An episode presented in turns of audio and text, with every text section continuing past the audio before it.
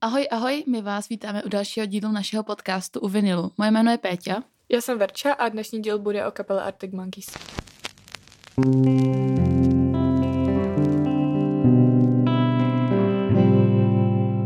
jsme se o Arctic Monkeys už několikrát zmiňovali v našich předchozích dílech, ale já jsem se na tenhle díl strašně těšila, protože obě máme Arctic Monkeys strašně rády a myslím si, že to bude hodně zajímavý a bude tady spousta ukázek, takže doufám, že vás to bude bavit. K Arctic Monkeys máme asi stejný vztah jako k těm prvním dvou kapelám, o kterých jsme mluvili v prvním dílu, takže mm-hmm. by to mohlo být něco podobného. Na začátek si tedy zase řekneme, kde se tahle ta kapela vzala a jak vzniknula. Takže tahle kapela je ze Sheffieldu. Založil ji uh, vlastně Alex, zpěvák téhle kapely momentálně s Jamiem Cookem. Oni se rozhodli, že založí kapelu vlastně ještě dřív, než uměli na nějaký nástroj hrát, takže si k Vánocům prostě přáli kytary, které dostali, potom se na ně sami naučili a nabrali ještě další jejich dva kamarády a začali teda hrát. Alex k tomu měl nějaký předpoklady už, protože jeho otec byl vlastně učitel hudební výchovy a hrál eh, na saxofon, klarinet a na piano. No oni byli hodně inspirovaní tou tamní sheffieldskou scénu mimo jiné, protože tenkrát eh, hodně nabízela takový kytarový kapely a hlavní ten důvod, proč chtěli hrát, byl právě eh, ta sheffieldská hudební scéna, která je bavila. Jako zbytek té kapely teda nabrali jejich dva spolužáky, Andyho Nicholsona a Meta Hilderse. Andy se teda chopil bas kytary a Matt začal hrát na bicí. Matt vlastně taky říkal, že ty bicí si vybral, protože byl hodně inspirovaný Led Zeppelin a hlavně tím bubeníkem Led Zeppelin a říkal teda, že ten bubeník byl jeho hrdina a proto na ty bicí začal hrát. On byl met jako bubeník hodně diskutovaný, protože ty jeho bicí byl něco jako fenomenálního a myslím si, že udělal určitě dobrý, dobrý tah, když si vybral ten, ten nástroj, protože Arctic Monkeys mají úplně výrazný super uh, bicí. Jeden takový fun fact k tomu bubeníkovi, který není nějak moc podstatný, ale uh, je to pro ně taky hodně signifikantní, že on uh, vlastně páskou si vždycky na ty bicí, jak tam vždycky kapela má třeba logo nebo tak, tak si tam psal uh, různý nápisy, který různě obměňoval. Teď vlastně momentálně zpěvák je Alex Turner, ale nemělo tomu tak být ze začátku, protože Alex neměl úplně sebevědomí na to být zpěvák, takže s ním měl eh, hrát ještě Glenn Jones, který teda měl zpívat, ale nakonec to nedopadlo a myslím si, že to je dobře, protože Alex je úplně skvělá osobnost a kdyby nespíval, tak to určitě není ono. Co se teda týče toho jejich jména, tak za začátku se měli jmenovat jenom Monkeys, ale zdal se jim to hodně prvoplánový, hodně to kritizoval právě Alex a potom přišel Jamie s tím, že by se mohli jmenovat Arctic Monkeys, ale vlastně nikdy té kapele neřekl, co, co to jako vlastně znamená, takže, Aha. takže to nikdo neví a je to jako jeho zásluha že se takhle kapela jmenuje teda doteď. Jejich první koncert byl teda v červnu 2003 v klubu The Grapes Pub a tenhle ten klub nebo pub se stal takovou mekou těch hardkorových fanoušků Arctic Monkeys a do dneška tam podle mě chodí a, a fotí se tam. Hráli tam teda hlavně covery a dvě svoje písničky. Já jsem o tom psala článek na náš web přímo o tomhle uh, koncertu, tak si to můžete přečíst. Je tam i přímo záznam z toho koncertu. Hustý je, že vlastně ty jejich dvě písničky dali hned na začátek toho setu, takže to bylo docela odvážný, že, že začali hned tím svým a potom až začali hrát ty covery a Dopadlo to vlastně dobře. Hned si ty fanoušky získali a ani ne za celý uh, měsíc, co měli další koncert, tak se tam ty fanoušci vrátili a už měli texty a bylo jich strašně moc. A z tohohle koncertu si vydělali 27 liber. Ale to je vlastně docela dobrý na to, že to byl jejich úplně první koncert, který zahráli. Myslím si, že by to mohlo být daleko horší.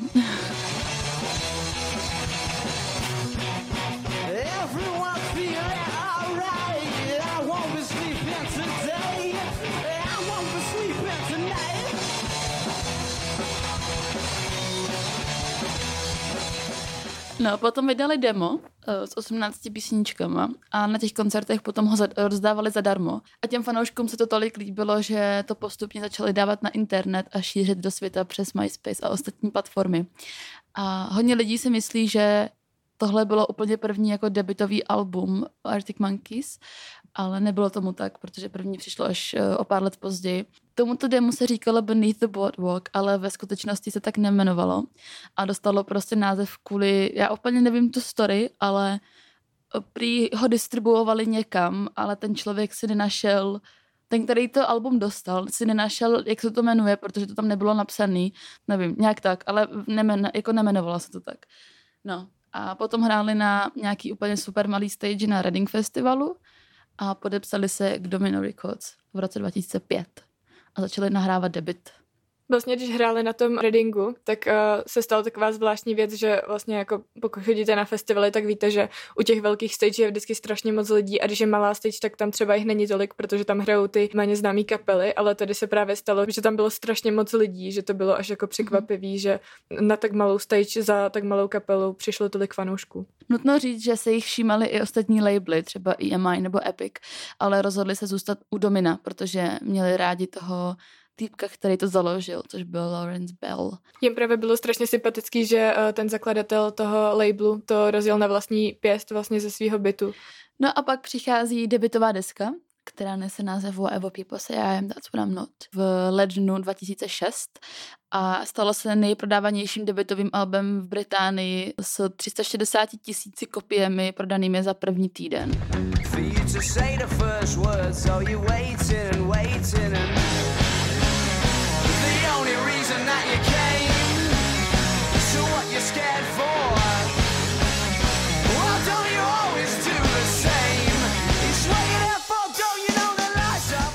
měli plno fanoušků, který nás sbírali předtím a to je mhm. strašně jako zajímavý, že, eh, že přišli ještě dřív, než nějakou vlastní hudbu oficiální měli a ty fanoušci to mhm. vlastně hodně rozšířili za ně, protože eh, třeba jak se jejich hudba šířila na MySpace, tak to si ani nezaložili ani sami. Vlastně eh, se jich na to ptal Prefix magazín a oni jim řekli, že, že to za ně všechno dělají fanoušci. Oni nejsou moc jako takový typy, co uh, hodně tráví čas na internetu. Třeba Alex říkal, že nikdy neměl ani Facebook. Takže ta jejich slava hodně rychle sílila a to především jako na severu Británie. To je podle mě úplně největší štěstí, co je mohlo potkat, že kdyby fakt uh, ti fanoušci tolik nebyli tak jako proaktivní, tak se vůbec nemuselo stát to, co se pak stalo, no v Americe jim tolik jako nevěřili, protože v prvním týdnu se prodalo jenom 34 tisíc kusů. Eh, sice se to stalo nejrychleji prodávaným debitovým albem indie rockovým v Americe, ale ti kritici byli vůči Arctic Monkeys o hodně zdrženlivější než britští kritici. Hodně o nich říkali, že si myslí, že to je jen nějaká další britská rychlokvaška a nedávali jim úplně jako nějaký větší šance na úspěch. Nicméně po tom, co udělali turné po Severní Americe v červnu 2006, tak o nich kritici mluvili velmi pozitivně. Se, jako říkali, že existují z dobrého důvodu. Měli pravdu. A při tomhle tom je právě opustil jeden z těch zakládajících členů Andy, který už se teda cítil hodně vyčerpaný vlastně z té slávy i z toho, že musí takhle cestovat. Hmm. Takže eh, byl nahrazený a nejdřív to mělo být teda jenom dočasně, nakonec tam zůstal a nový člen se jmenoval Nick. Časopis NME potom prohlásil, že tenhle ten debit je pátý největší britský album všech dob a získali vlastně i hodně ocenění na NME Awards, eh, třeba za Best British Band nebo Best New Band, Best Track a tak. Hodně lidí pak věřilo, že to bude jako spíš konceptuální album, protože se tam hodně omílají ta samá témata, uh, mládí, party, opíjení se, holky a nějaký romantický jako vzpomínky ale nevím úplně, jestli, jestli já, já to teda osobně třeba nevnímám úplně jako konceptuální album. Pár měsíců na to vychází i píčko, který se jmenuje Who the fuck are the Arctic Monkeys. A lidi to hodně skritizovali, protože si mysleli, že to dělají pro peníze. A chtěli jako udržet tu vodu horkou. Nevím, jestli se to tak říká, ale, ale uh, pravda je taková, že potom oni říkali, že se prostě jenom nudili na turné a chtěli být kreativní, tak prostě udělali i píčko.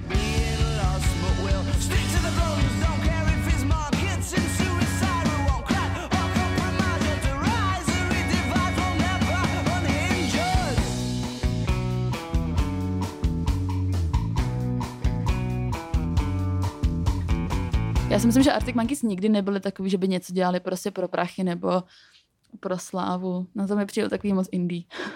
jo, a oni vždycky i, když jako potřebovali, tak si dali nějaký větší prostě jo, no. odmlky mezi těma albama a tak, takže si určitě nemyslím, že by to udělali jako kvůli tomu. No a tím se přesouváme k druhé desce, která vyšla v dubnu 2007 a jmenuje se Favorite Was Nightmare, což je uh, jedna z mých úplně nejoblíbenějších desek ever. Forever.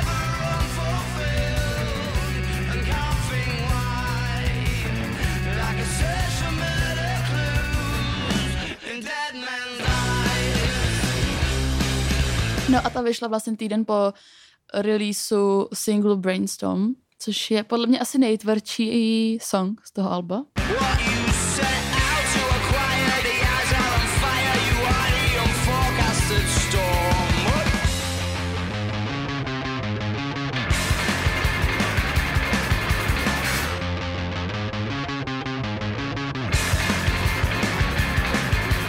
Jo, určitě. Takže si podle mě hodně lidi mysleli, že to bude fakt jako tvrdá deska a ve finále si nemyslím, že je až tak tvrdá vlastně.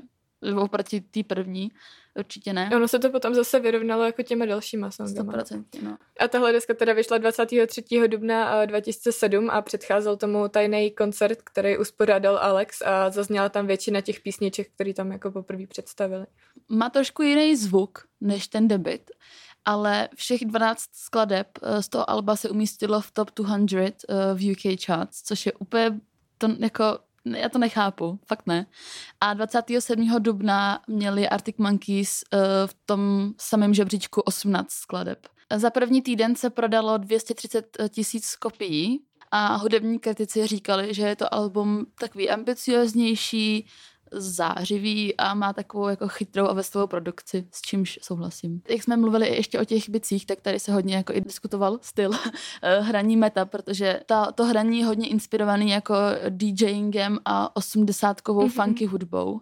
A inspirace pochází hodně i ze starých filmů, protože třeba ikonický song 505 na začátku, ty varhany, jak tam jsou, tak jsou vzatý z filmu The Good, The Bad and The Ugly.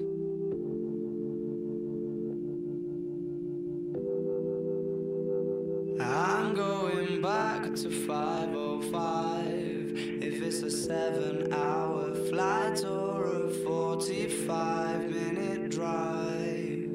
In my imagination, you're waiting, lying on your side with your hands between your thighs. No, potom Arctic Monkeys headlinerovali na Glastonbury a o pár měsíců později odehráli zatím svůj největší koncert s kapacitou 55 tisíc lidí a bylo to v Lancashire. Po tomhle albu teda měli dva roky odmlku a potom vydávají v roce 2009 v srpnu nový album Hamburg.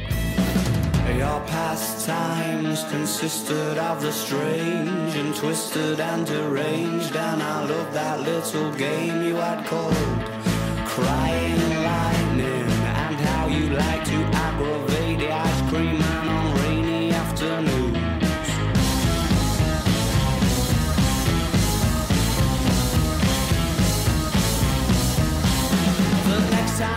12 songů na tohle album nahrávali ve studiu v LA eh, v Rancho de la Luna s frontmanem Queens of the Stone Age s Joshem Homem.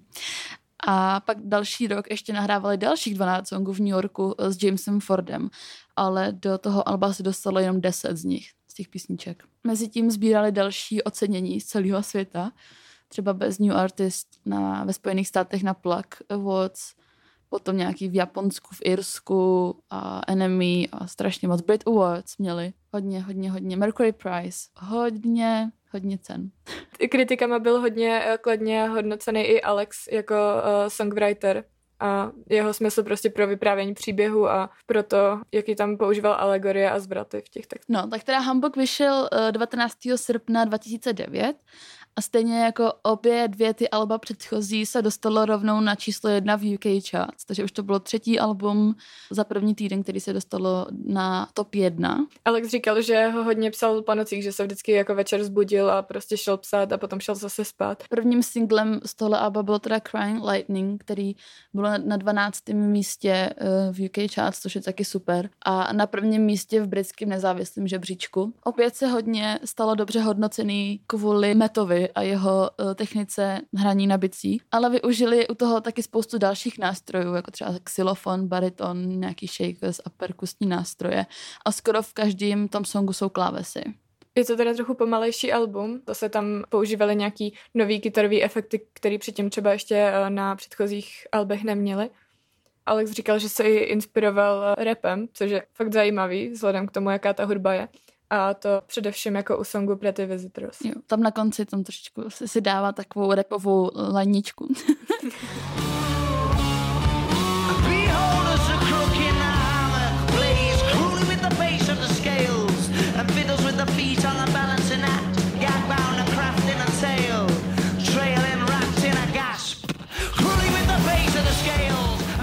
pak začali nahrávat další album. Opět s Jamesem Fordem v Sound City Studios v LA.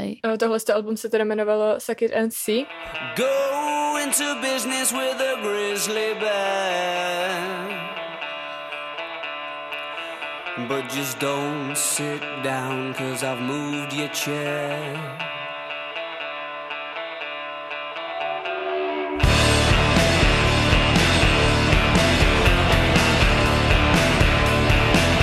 Je zajímavý, že v Americe v některých obchodech, když to vydali, tak ten cover toho alba je celý takový krémový a na tom je napsaný jenom ten název a v těch obchodech to vlastně přelepili samolepkou, na který je Arctic Monkeys, bylo Arctic Monkeys. Mm protože to prostě tam vyznělo trochu jinak než v té Británii, Trošku, že to znělo trochu vulgárně, přitom jako původně to mělo být o tom, že prostě nejdřív si máš něco poslechnout, než to začneš hodnotit, no.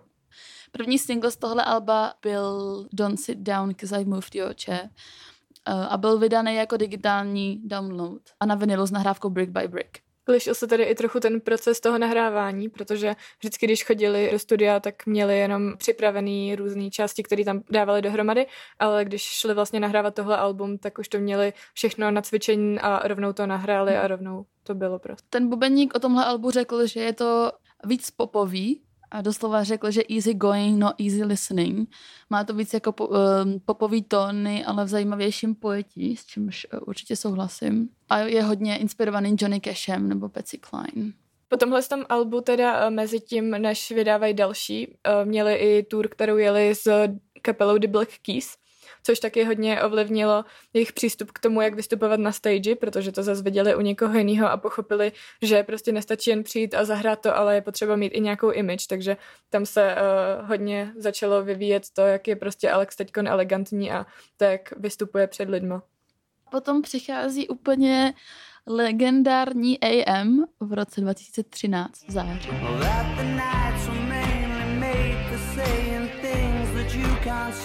Tomorrow day. Crawling back to you. Never thought you're out of you. Cause I always. Maybe I'm too busy being lost to fall for somebody. A, a to je album, který podle mě dostalo Arctic Monkeys mezi takovou mladší generaci asi, nebo generaci jako internetu 2013 Tumblr, o tom jsme už mluvili, ale uh, chápu, že asi ne všichni tomu úplně budou rozumět, ale AM je prostě Tumblr ikona, že jo, viď? Taky máš ten pocit? Jo, určitě. Já vlastně, když jsem tohle album objevila, tak to bylo, uh, že, že jsem to viděla prostě úplně všude. Jo. Že já, I já sama, když jsem tu desku dostala k Vánocům, tak prostě první, co jsem udělala, že jsem uh, to vyskládala jako na stoleček a položila jsem si tam kanken batoh a kaktusy. a vyfotila jsem si to na Instagram, protože to bylo strašně Mhm. estetický a to bylo první album, který jsem od nich poslouchala a potom jsem se Mhm. dostala k těm předchozím. A Kdo v roce 2013, 12, 13, 14 byl na Tumblr, tak šance, že ho to minulo, je minimální. To ani ta není. Já si myslím, že všichni lidi, jako, co jsou v našem věku a teď poslouchají tuhle tu hudbu, dost pravděpodobně začali právě tedy, no, Jo, jo. stejně jako my. She's a silver lining, Lone Ranger riding through an open space. In my mind, when she's not right there beside me, I go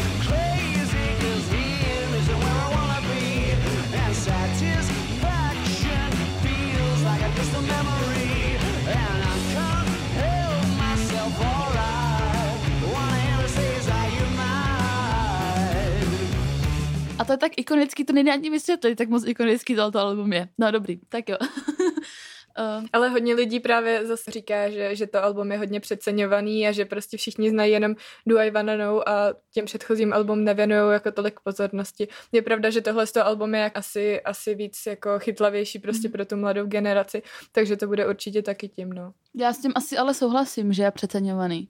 Protože když jsem potom začala poslouchat tu starší diskografii, tak ji teď daleko víc upřednostňuju než AM. Jo, jo, přesně tak, přesně tak to mám taky. Ale to neznamená, že není dobrý to album. To album je super, jak co se týče textů a je to jako i klipů a všeho, ale v porovnání s tou starší diskografií je jako slabší, bych řekla, no. Původně se tohle album teda nemělo jmenovat AM, ale mělo se jmenovat The New Black, což si myslím, že by k tomu klidně taky sedělo. Takhle se teda jmenuje AM, protože prostě podle iniciálu Arctic Monkeys, no. Alex i řekl, že ty vizuály ukradl od The Velvet Underground a řekl to úplně jako na ferovku hned v prvním rozhovoru, že tomu chce předejít, že to lidi budou jako hrotit, tak to prostě řekl. Alex je hodně, hodně specifický v tom, jak se chová. A tohle to si myslím, jako to Alexovo sebevědomí, že taky hodně jako utváří atmosféru té kapely a, a že je to taky určitě jako posouvá dál. No, jako občas si myslím, že je to too much, uh, ne, nebudu hát, ale, ale Jako mě to, mě to chování hrozně k Alexovi patří. Prostě to, jak je vždycky oblečený jako elegantně a to, jak se prostě chová, tak to všechno strašně zapadá do sebe a jako dělá to ten celek, že jako prostě nemůže se zlobit za to, že, že občas to může vypadat trochu arrogantně. jo, tak asi jasně, že jo. On, on, on jako podle mě určitě ví, proč to dělá, že jo, protože to prostě hot. A to, to jako právě přišlo až, až potom, co to začalo jako budovat, potom, co jeli tu tour těma do Black Jo. Keys, že předtím to byly prostě takový jako kluci, co, co si jako založili prostě No, ona je to zná i na těch interviews z, těch starších, že tam je Alex takový jako Jo, určitě. štěňátko malinký, jako, ale, a potom už prostě je to koky týpek.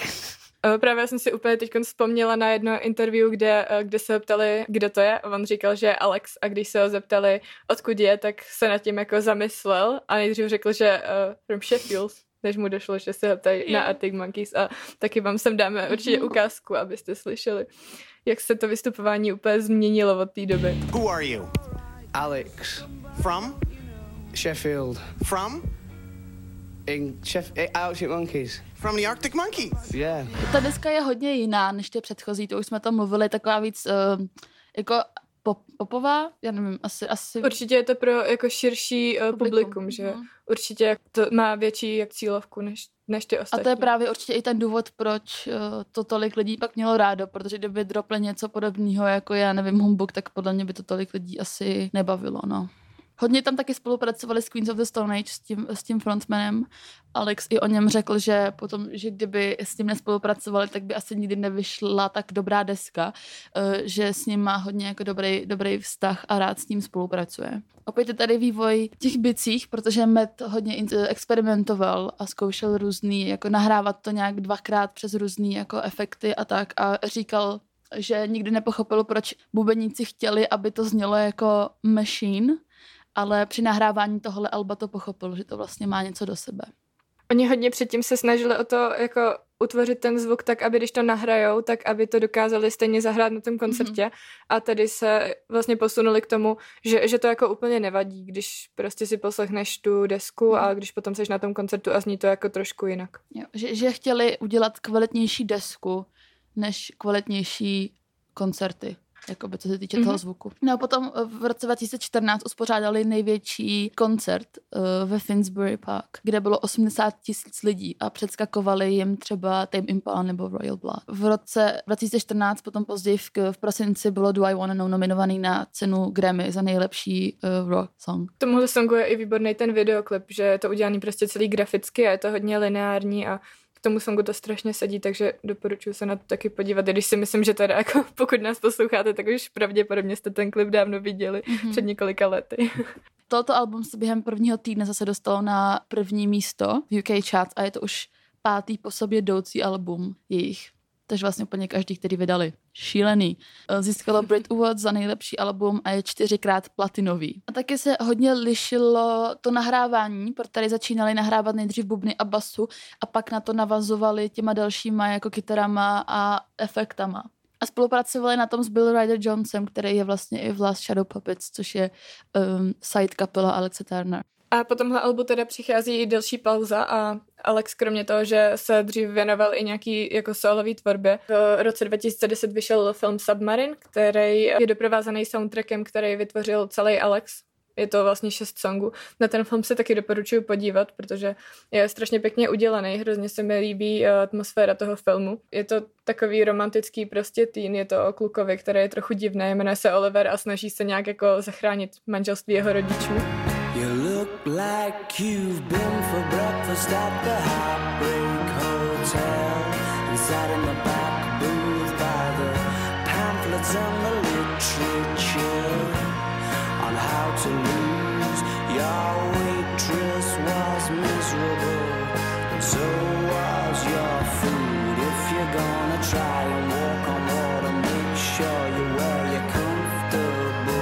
ten soundtrack se k tomu výborně hodí, ale právě Alex je i součástí kapely, o který už se zmiňovala Petě do La Shadow Puppets a v téhle pauze teda vytvořil album s touhle kapelou, kde je ještě Miles Kane.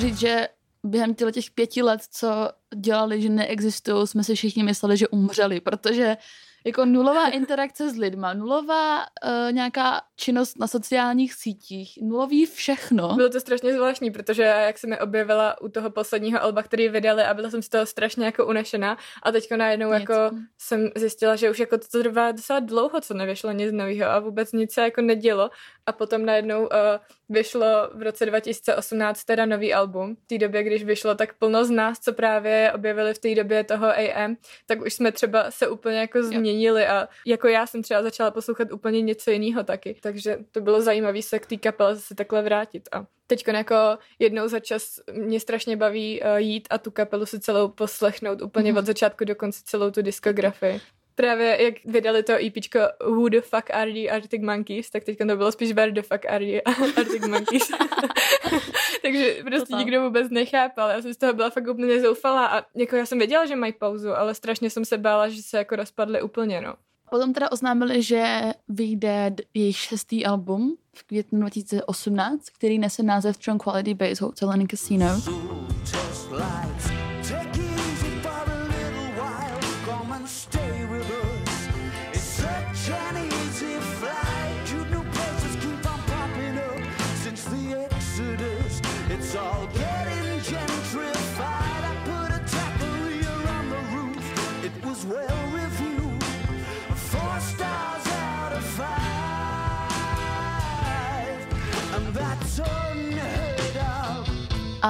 Alex teda v rozhovoru pro BBC Radio One v roce 2018 řekl, že ty písničky napsal na klavír místo na kytaru a tak on ho budu citovat a řekl, že kytara ztratila schopnost dávat mi nápady. Pokaždé, když jsem seděl s kytarou, bylo mi podezřelé, kam to mělo jít. A tenhle ten proces jako toho skládání je hodně na tom albu znát. Tohle album bylo taky nominovaný na strašnou spoustu cen, třeba Mercury Prize, nebo na nejlepší alternativní album na Grammy.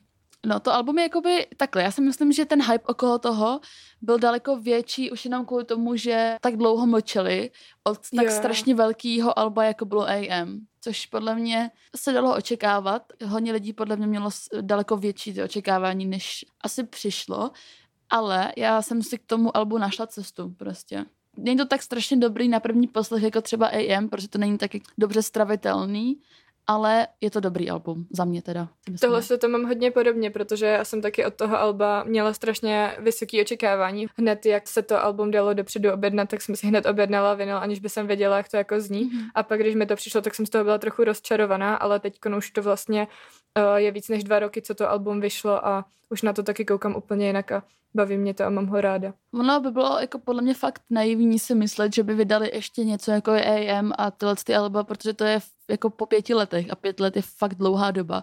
A já když třeba vidím, co The 1975 jsou schopni udělat za rozlišné desky po dvou letech, úplně totálně stylově, mm-hmm. tak myslet si, že vyjde druhý AM je fakt naivní. Ale, ale chápu, že to ty lidi si to tak mysleli, protože když oznámili, že vydají další desku, to tu šestou, tak já jsem taky byla z toho úplně hotová a strašně jsem se těšila. A jako je to super album. A právě letos v prosinci vydali live desku z Royal Albert Hall, kde hrajou spoustu písniček, jak z Tranquility Base Hotel and Casino, tak starší věci. A to je strašně dobrý. Já mám vinyl tohle, tyhle ty live desky a to je brutál. To je strašně On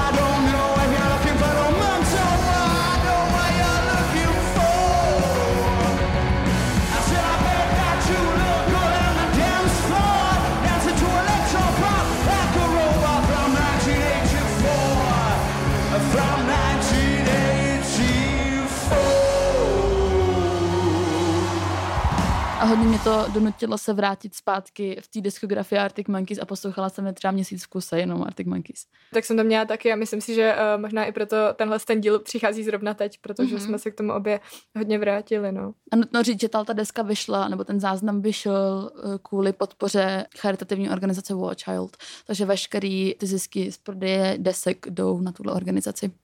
Podle mě se tam úplně krásně potvrzuje, že prostě oni nestrácí tu kvalitu, když hrajou i ty staré věci po strašně dlouhé době. Hlavně, když si poslechnete ty desky jak od začátku do konce, tak on od začátku totálně nastolil takovou laťku v psaní textů tu dobu mu bylo tak strašně málo let, že já jsem, já si pamatuju, já jsem se v, na jednom koncertě v Praze, nebudu asi říkat, který to byl, ale v backstage potkala s týpkem, který dělal na začátku z Arctic Monkeys na těch prvních albech a říkal mi, že když Arctic Monkeys poprvé někam poslali něco, nějaký demo, tak si hodně lidí myslelo, že ukradli někomu něco a jenom třeba udělali nějaký cover nebo tak, že jim nikdo nevěřil, že jim je prostě, nevím, 17, nějak tak málo. Že to bylo tak dobrý, že jim to nechtěli věřit. Až pak, když se s nima potkali, tak pochopili, že jsou fakt výjimeční a já se tomu vůbec nedivím. A ještě výjimečnější je to, že si to udrželi a že Mhm. ta jejich tvorba je prostě konzistentně dobrá úplně celou dobu jako za jejich existence, že některé kapely prostě přijdou s něčím strašně dobrým, ale potom už to nedokážou vyrovnat. A Mhm. tady prostě každý to album je to vidět i na těch všech ocenění, o kterých jsme tady mluvili za tenhle díl, že každý to album bylo fakt moc dobrý. To si právě myslím, že si mysleli američtí kritici na začátku, když vyšlo, vyšel ten debit, protože nevěřili tomu, že ten debit je tak dobrý na to, aby si to potom udrželi dál, že jo. Ale Arctic Monkeys jako uh, prove them wrong, takže když mají šest alb a všech šest alb bylo během prvního týdne na prvním místě v UK charts. Za tu dobu měli určitě i strašně velký vliv jako na kapely, které třeba vznikaly v tu dobu, co hráli Arctic Monkeys. Na plno kapelách je vidět ten vliv a, a to, že se tam určitě jako inspirovali a Arctic Monkeys i položili takový ty základy toho novodobího indie, který jako se vyvíjelo hlavně třeba v té době Tumbrlu a v té době, kdy přišlo jako plno nových fanoušků k tomuhle z tomu žánru, který jsou třeba starý jako my, no. Já osobně si myslím, že The 1975 a Arctic Monkeys nejvíc formovali můj hudební vkus. V 2013, když, se, když jsem se přihlásila na Tumblr, tak to byl nejzásadnější moment eh, v mý, v mý historii poslouchání hudby. Tak. To já, kdyby jsem jako v té době nenašla prostě do Neighborhood a Monkeys a The 1975, tak vůbec jako nejsem Total. tímhle s tím člověkem a pak bym jako, no asi ani nechci vědět, jako kdo by jsem byla, kdyby to takhle všechno nedopadlo. Ano, ano. Zároveň jako oni Taky máš pocit, že třeba hrozně romantizují drogy a alkohol a cigarety a tak, že hodně lidí to ovlivnilo i negativně. A to, tohle to ale jsou, ty, tahle svatá trojice, to dělají ty, všechny Jo, tři kapely dělají, no. úplně jako. Nejvíc třeba, a pro mě nejvíc jako The 1975 asi, protože ty to zmiňují úplně v každém songu pomalu. Alex to byl takový ten bad boy prostě s tím cígem v ruce a, a zpívá prostě o tom, jak uh, tamhle někde v klubu uh, hrozně moc holek a chlastu a tak. Že podle mě hodně, hodně potom takových těch jako 13-letých lidí si myslelo, že jsou strašně bad, chápeš? Víš, že? jo, Tak já teď poslouchám Arctic Monkeys, nech mě, já si jdu dát své cígo. Jo, taková ta jediná prostě sněhová vločka v té třídě, kde prostě všichni poslouchali pop, ale my jsme měli tu svatou trojici prostě. Co, co posloucháš? Ale to neznáš, to je strašně indie, víš? jo, jo. I'm not like the other girls. no já jsem chtěla ještě říct, že jsem byla na koncertě Arctic Monkeys, eh, krátce asi čtyři měsíce po tom, co vydali to, to poslední album. Já jsem o tom už mluvila někde na, fe, na oddíle fe, o festivalech, Jo, myslím, jo. nebo něčem takovém, že, že ten Alexův postoj k tomu, jak se chová k těm fanouškům, je furt stále stejný. že jako je vůbec nezajímalo, že tam ty lidi omdlívají a, a fakt se tam ty lidi chovali k kreténi s prominutím. Tak to je, toho vůbec nezajímalo, prostě si jel svoje. S, s těma lidma nemluvil, asi jsem tam jela trošičku s něčím jiným, ale pak mi vlastně došlo, že co jsem si myslela, že jo. Jakože znám Arctic Monkeys moc dobře na to, aby jsem si naivně myslela, že tam bude všechny eh, v publiku objímat, no. Já si třeba prostě nedokážu ani Alexe jak po těch letech už představit, jako že by prostě vystupoval nějak jinak. Ale zároveň jsem přesvědčená, že kdyby se stalo, že budou mít zase koncert tady někde v okolí, tak bych určitě jela znova, protože jsou to prostě Arctic Monkeys, no. Tak já, kdyby jsem asi někomu chtěla prostě představit Arctic Monkeys a záleželo by mi na tom, aby uh, je prostě nějak dál poslouchali, tak bych asi řekla, ať si pustí Do I Wanna Know, protože to je pro každého ta první. Ale kdyby jsem měla říct nějakou písničku od Arctic Monkeys, která je mi fakt jako pro mě nějak jako symbolická, tak je to Mary Bum určitě. I've seen your frown, and it's like looking down the barrel of a gun and it goes off. And come all these words? Pleasant side to you, a side I much prefer. It's one that's laughs and jokes around.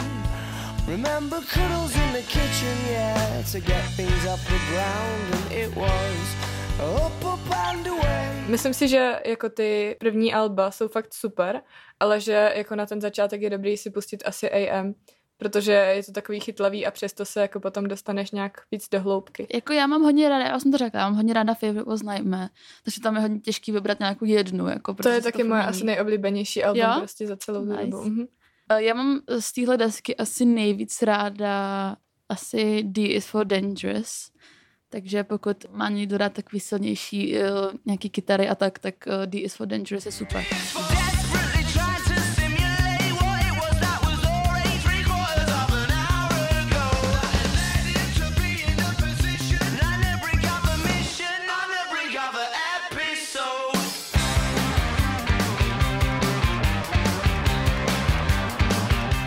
Zase, jak říkáš, no, pokud prostě někdo začíná s Arctic Monkeys, tak určitě, to říkáme, kdyby to bylo nějaká to pletení třeba. Nebo Eh, tak pokud někdo začíná s Arctic Monkeys, tak určitě doporučuji asi AM, anebo 505, protože to je taková ikona. že? Jo, určitě, ta taky, tu mám taky moc ráda. Tak jo, tak to je asi všechno. Tak my doufáme, že eh, se vám tento díl dobře poslouchal. Doufám, že když třeba posloucháte Arctic Monkeys, tak jste se přesto dozvěděli něco nového. Jako vždycky najdete na našem Instagramu odkaz na aktuální playlist k tomuto dílu, který bude podle mě určitě jako asi nejlepší zatím, protože Arctic Monkeys. A, a asi se uslyšíme teda u dalšího dílu, tak se mějte krásně a ahoj. Ahoj.